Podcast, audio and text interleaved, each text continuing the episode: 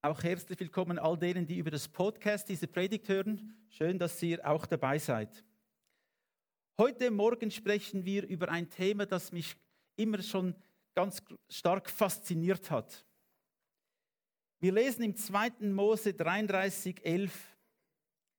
Jahwe redete direkt mit Mose, so wie ein Mann mit seinem Freund redet.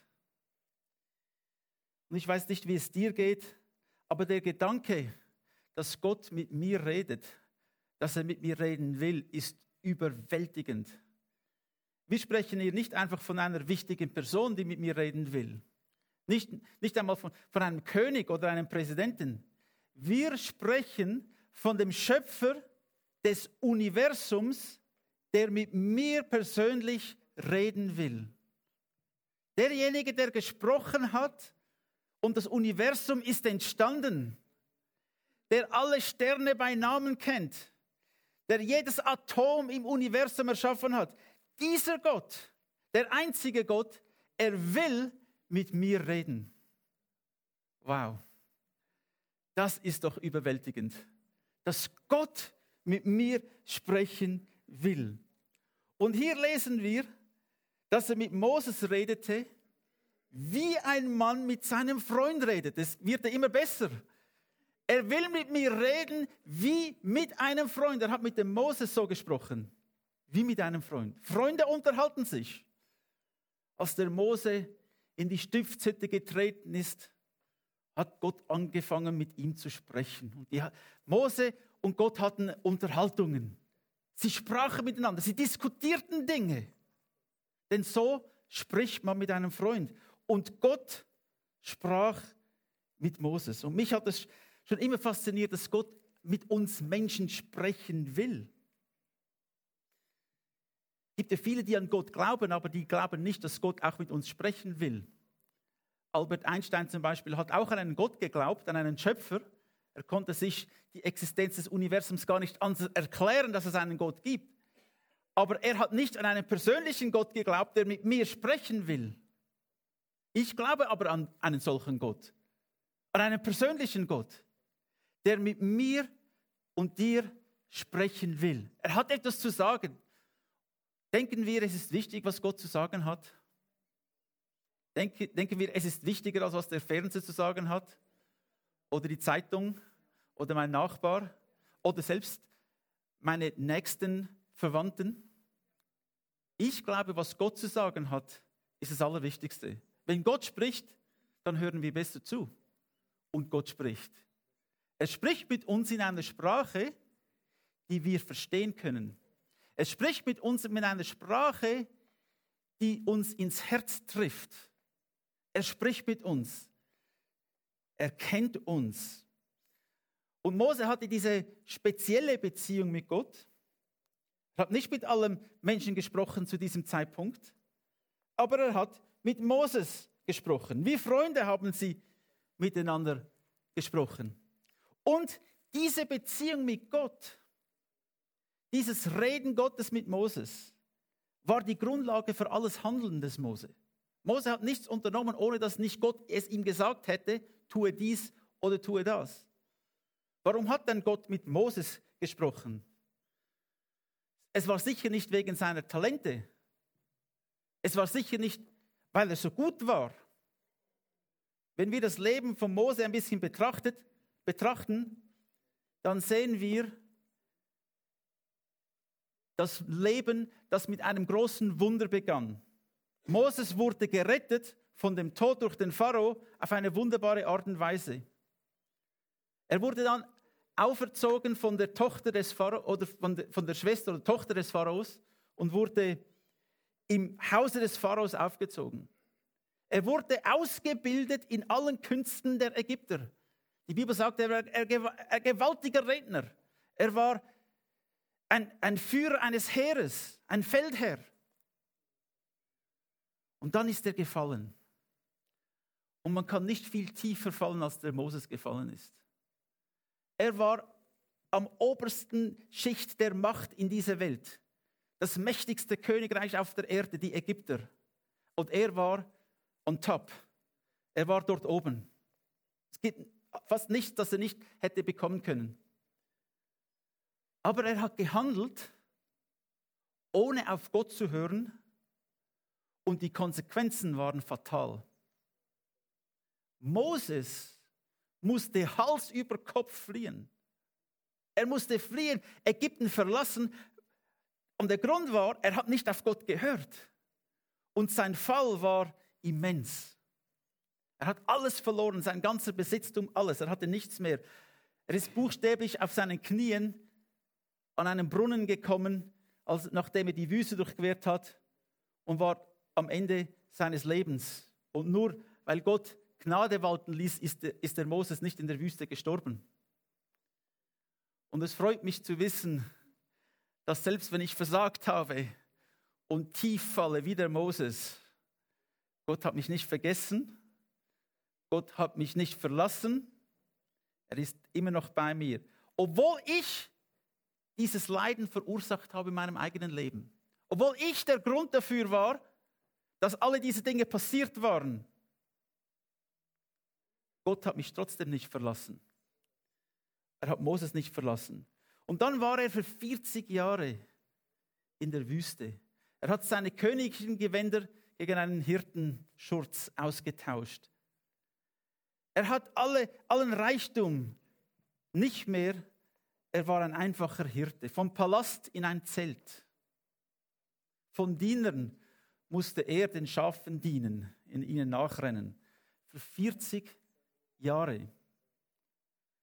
Ihr könnt euch vorstellen, der Moses hatte nicht mehr sehr viel äh, Selbstvertrauen. Ich denke, er war am Ende seines Lebens, er war 80 Jahre alt und er muss auf sein Leben zurückgeblickt haben und gesagt haben, ich habe versagt, auf der ganzen Linie versagt. Also als Gott ihm dann begegnete, war es nicht aufgrund seiner Begabungen, nicht aufgrund seiner Position. Der Moses war niemand, ein Versager. Und trotzdem hat Gott mit dem Moses dann gesprochen. Er hat sich ihm offenbart. Der Schöpfer von Himmel und Erde hat diesen kleinen Moses irgendwo in einem dunklen Winkel der Wüste, der Sinai-Wüste gesehen, wie er seinen Schafen nachrennt. Und er hat sich ihm offenbart. Und wenn er es mit Moses getan hat, kann er es auch mit mir und mit dir tun. Halleluja. Er sieht, wo du bist. Er sieht auch mein Versagen, er sieht meine Fehler und trotzdem will er eine, will er eine Beziehung mit mir. Nun, in, in dieser ersten Unterhaltung, die Gott mit Moses hatte, es war nicht gerade eine, eine ähm, glorreiche Situation für den Moses. Denn selbst als Gott mit ihm gesprochen hat, hatte der Moses Zweifel. So tief war sein Selbst, äh, so, äh, Selbstvertrauen gesunken, dass selbst nachdem Gott mit ihm gesprochen hat und gesagt hat, ich habe einen Plan für dich, ich werde dich zum Pharao senden und du wirst das Volk Israel befreien, hat der Moses gesagt, ich? Gott hat mit ihm gesprochen und er hat Wunder vollbracht. Er hat Wunder vollbracht. Gott hat ihm einen Stab gezeigt, der sich in eine Schlange verwandelte und dann wieder zurück in einen Stab und so weiter. Verschiedene Zeichen hat er dem Mose ge gezeigt und trotzdem hat der Mose gesagt, ich, ich kann das nicht. Auch das hat Gott überwunden mit dem Mose. Er hat gesagt, okay Mose, ich habe, ich habe ein Team für dich. Dein Bruder Aaron, er wird dir helfen. Er wird für dich sprechen. Du wirst vor den Pharao gehen und er wird sprechen. Du wirst die Wunder vollführen, aber er wird für dich sprechen. Halleluja. So, Gott hat den Moses in ein Team eingefügt. Und dann ist er losgegangen. Dann hat er es gewagt. Er war nicht allein. Und liebe Geschwister, auch du bist nicht allein. Wir sind eine Gemeinde. Wir sind ein Team. Es funktioniert nur zusammen. Den Auftrag, den Gott uns gegeben hat, können wir nur zusammen ausführen. Halleluja. Denn du hast gewisse Dinge, die du tun kannst, die andere nicht tun können. Wie der Aaron für den Moses sprechen musste, bist auch du wertvoll in diesem Team und du hast gewisse Dinge, die Gott dir gegeben hat. Gott hat sich dem Moses dann offenbart mit einem Namen. Wisst ihr, welcher Name das war. Er hat gesagt, ich bin, der ich bin, Yahweh, der Ewige.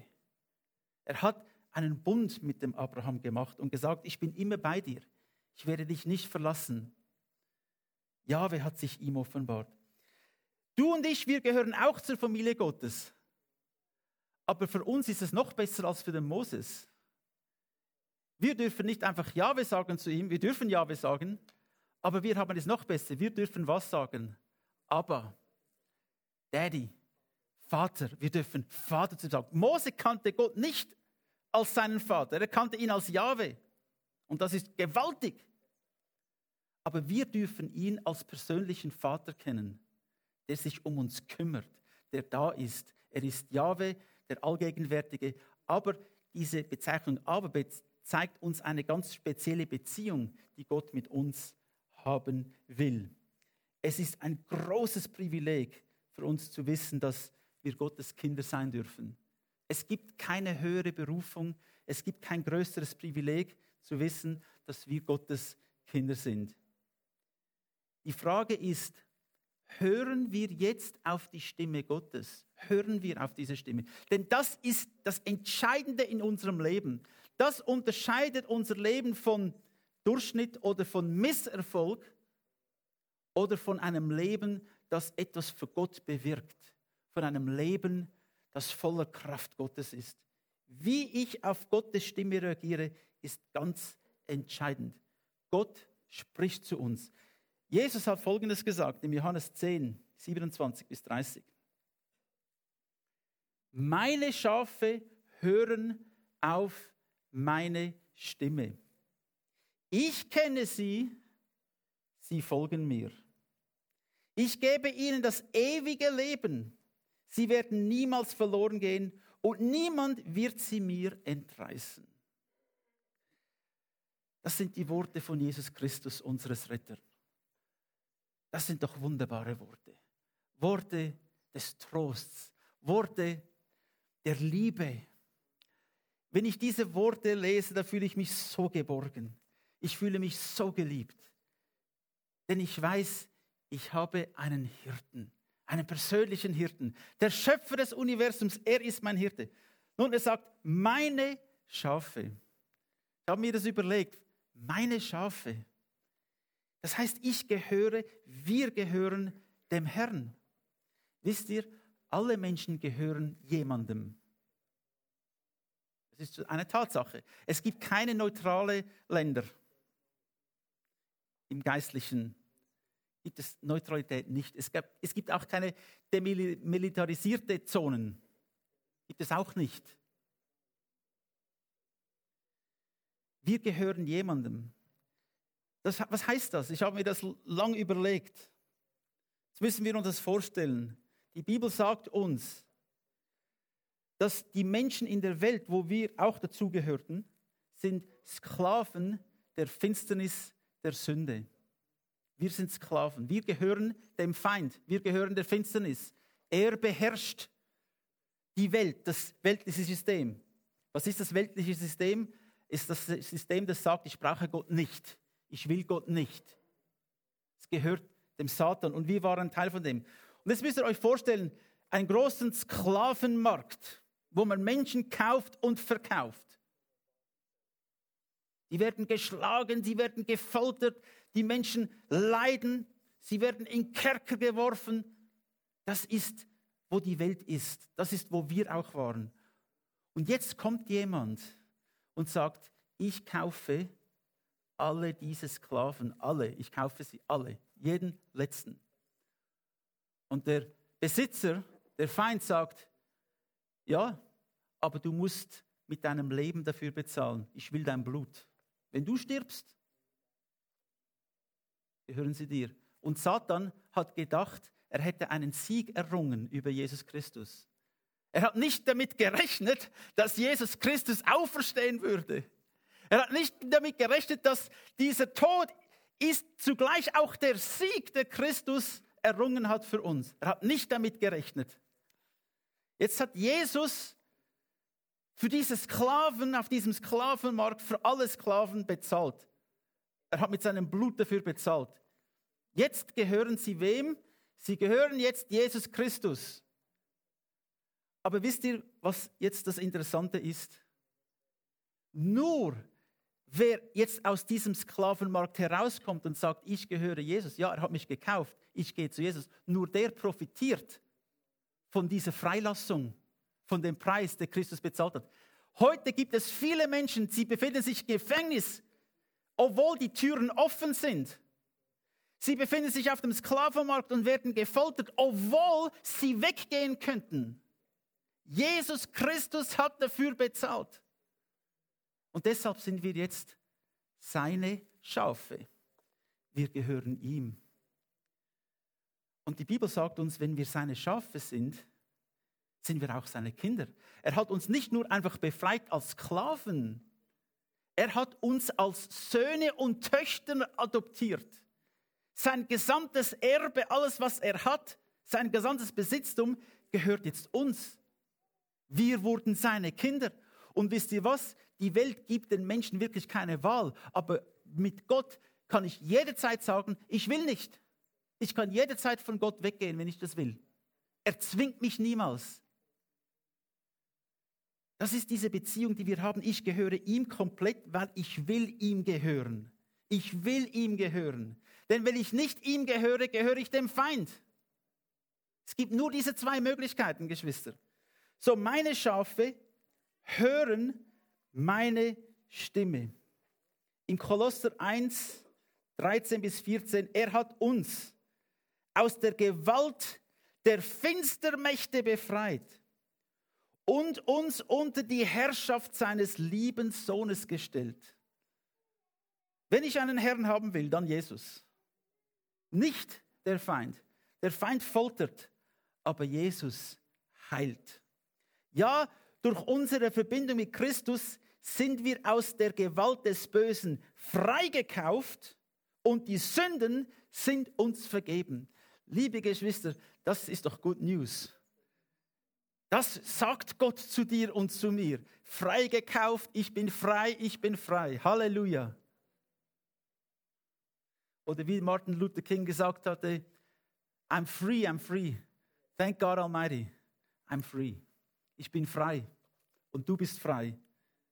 Frei von der Macht von dem, des Feindes.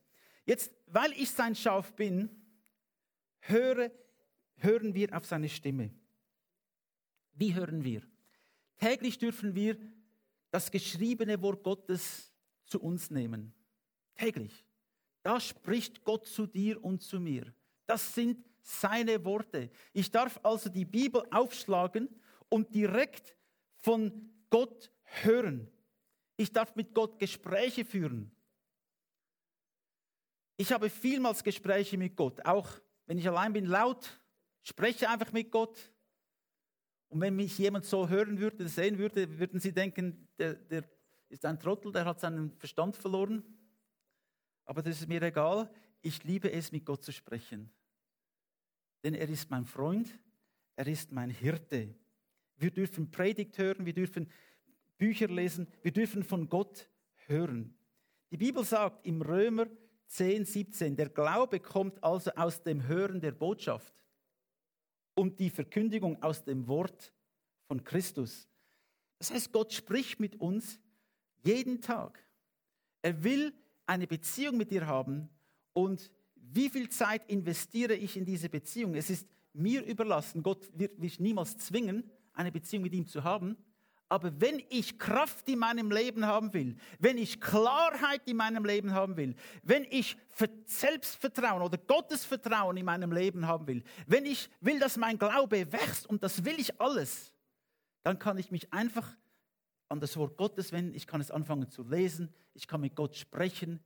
Und das ist die beste Zeit, die du jemals äh, äh, vergeben könntest äh, oder die du haben kannst.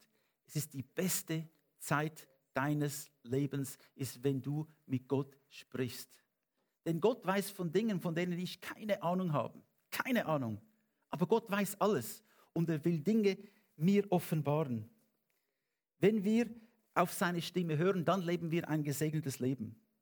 Ich habe Motivation, ich habe Hoffnung, ich habe Kraft in meinem Leben, ich habe Heilung in meinem Leben, ich habe Liebe, ich habe Vergebung. Alle diese Dinge kommen als ein Geschenk zu uns allen, weil wir mit Gott reden, weil wir auf ihn hören. Und dann sagt er, ich kenne sie. Gott kennt mich.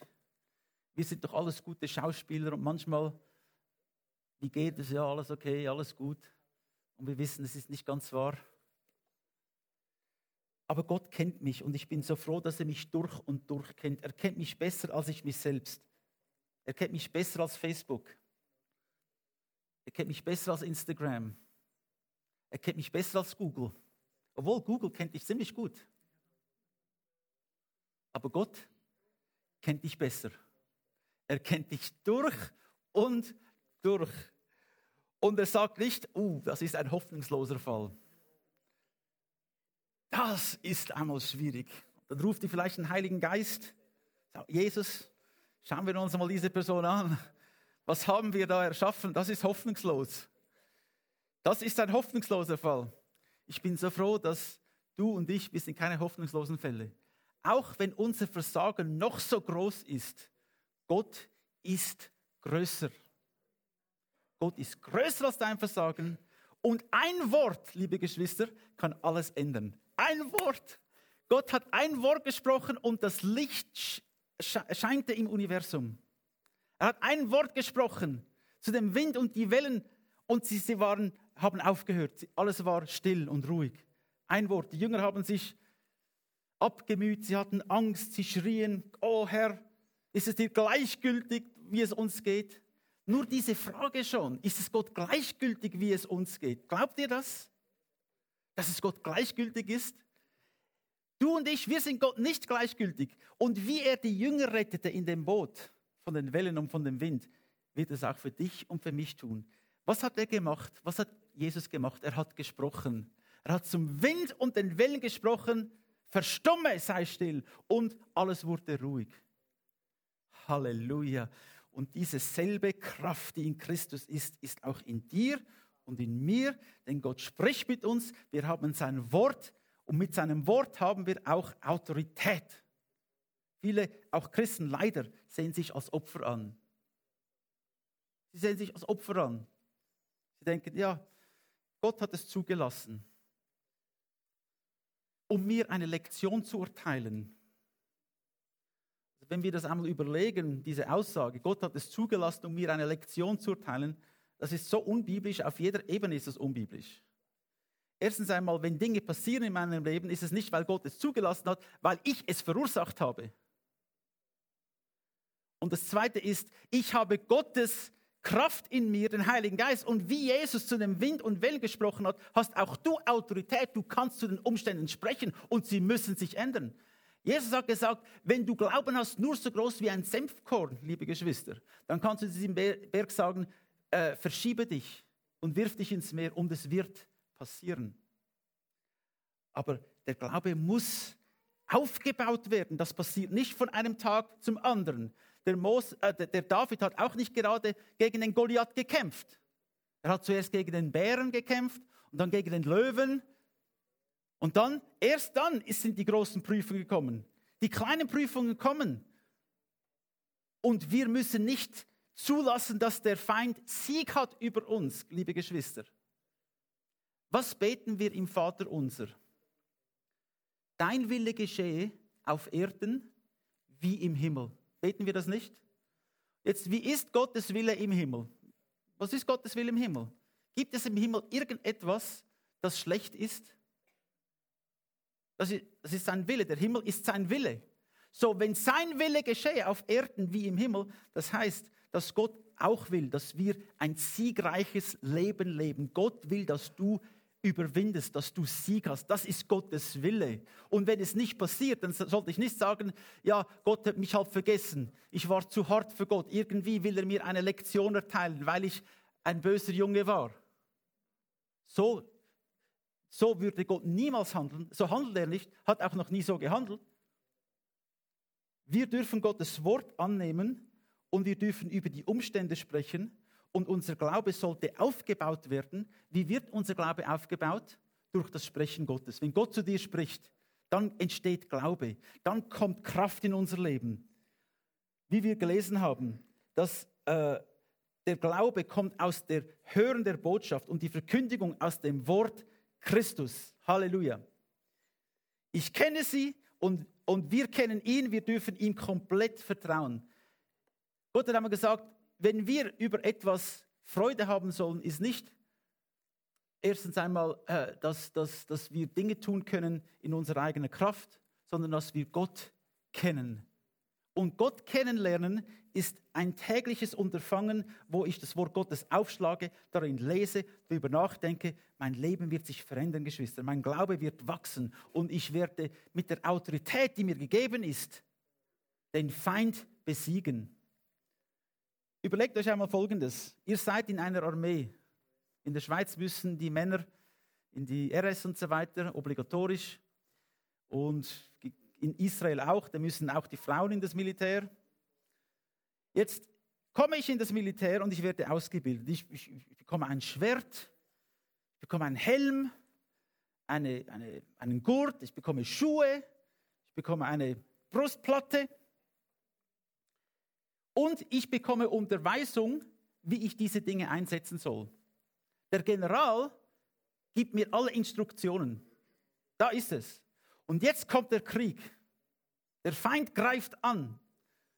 Und jetzt entscheide ich mich, in meinen Badeanzug in den Krieg zu gehen. Das kommt nicht gut heraus. Hat der General es zugelassen, wenn ich jetzt niedergeschlagen werde? Nein, ich habe es verursacht, denn ich habe nicht auf ihn gehört. Wir haben eine Waffenrüstung, liebe Geschwister, und diese Waffenrüstung ist da, damit wir Sieg haben. Und wenn wir in Christus bleiben und sein Wort bleibt in uns, werden wir viel, viel Frucht bringen. Halleluja. Er sagt, ich gebe ihnen das ewige Leben. Das ewige Leben fängt dann in dem Moment an, wo ich mich entscheide, ihm wirklich nachzufolgen. Halleluja. Sie werden niemals verloren gehen. Gott wird dich nicht verlieren, auch wenn du wegrennst. Er wird dich finden. Er weiß, wo du bist. Er weiß, bevor du dort ankommst, wo du hingehst. Er kennt dich. Und wenn wir auf Gottes Stimme hören, werden wir am Ziel ankommen, Geschwister. Niemand wird sie mir entreißen. Viele werden es versuchen, uns der Gegenwart Gottes zu entreißen. Aber wenn wir es nicht wollen, kann uns niemand der Gegenwart Gottes entreißen. Niemand kann uns aus Gottes Nähe nehmen. In Gott, der Feind kommt nicht in die Gegenwart Gottes. Wenn du und ich in der Gegenwart Gottes sind, hat der Feind Angst. Und von dieser Gegenwart Gottes aus kämpfen wir den Kampf des Glaubens und überwinden den Feind. Satan versucht durch verschiedene Methoden uns von Gott wegzubringen, aber er kann es nicht. Ich muss einfach in Gottes Gegenwart bleiben. Halleluja. Gott gibt uns alle Mittel, um den, um den Feind zu besiegen. Er gibt uns alle Mittel. Du und ich, wir sind dazu bestimmt, im Sieg zu leben, nicht in der Niederlage. So, das nächste Mal sag nicht, äh, warum hat Gott das zugelassen? Sage, äh, frage, warum habe ich das zugelassen? Natürlich wissen wir, dass wir in Verbindung stehen miteinander. Wir wissen, dass manchmal Menschen mit ihrem freien Willen Dinge tun, die auch mich beeinflussen. Das wissen wir. Und deshalb gibt es auch ein gewisses Leiden in der Welt für Menschen, die nichts getan haben, außer Gott nachzufolgen, weil, sie, weil wir verbunden sind mit anderen Menschen, die auch einen freien Willen haben. Aber wisst ihr, was wir tun dürfen, was der Paulus immer getan hat? Er hat für diese Menschen gebeten. Er hat für sie gebeten. Beten wir doch für unsere Geschwister, beten wir doch für unsere Gemeinde, beten wir, dass wir weiterhin von Gott hören, dass du von Gott hörst, seine Instruktionen befolgst und dann den Sieg hast, den Gott dir auch geben will. Amen. Amen. Preis den Herrn.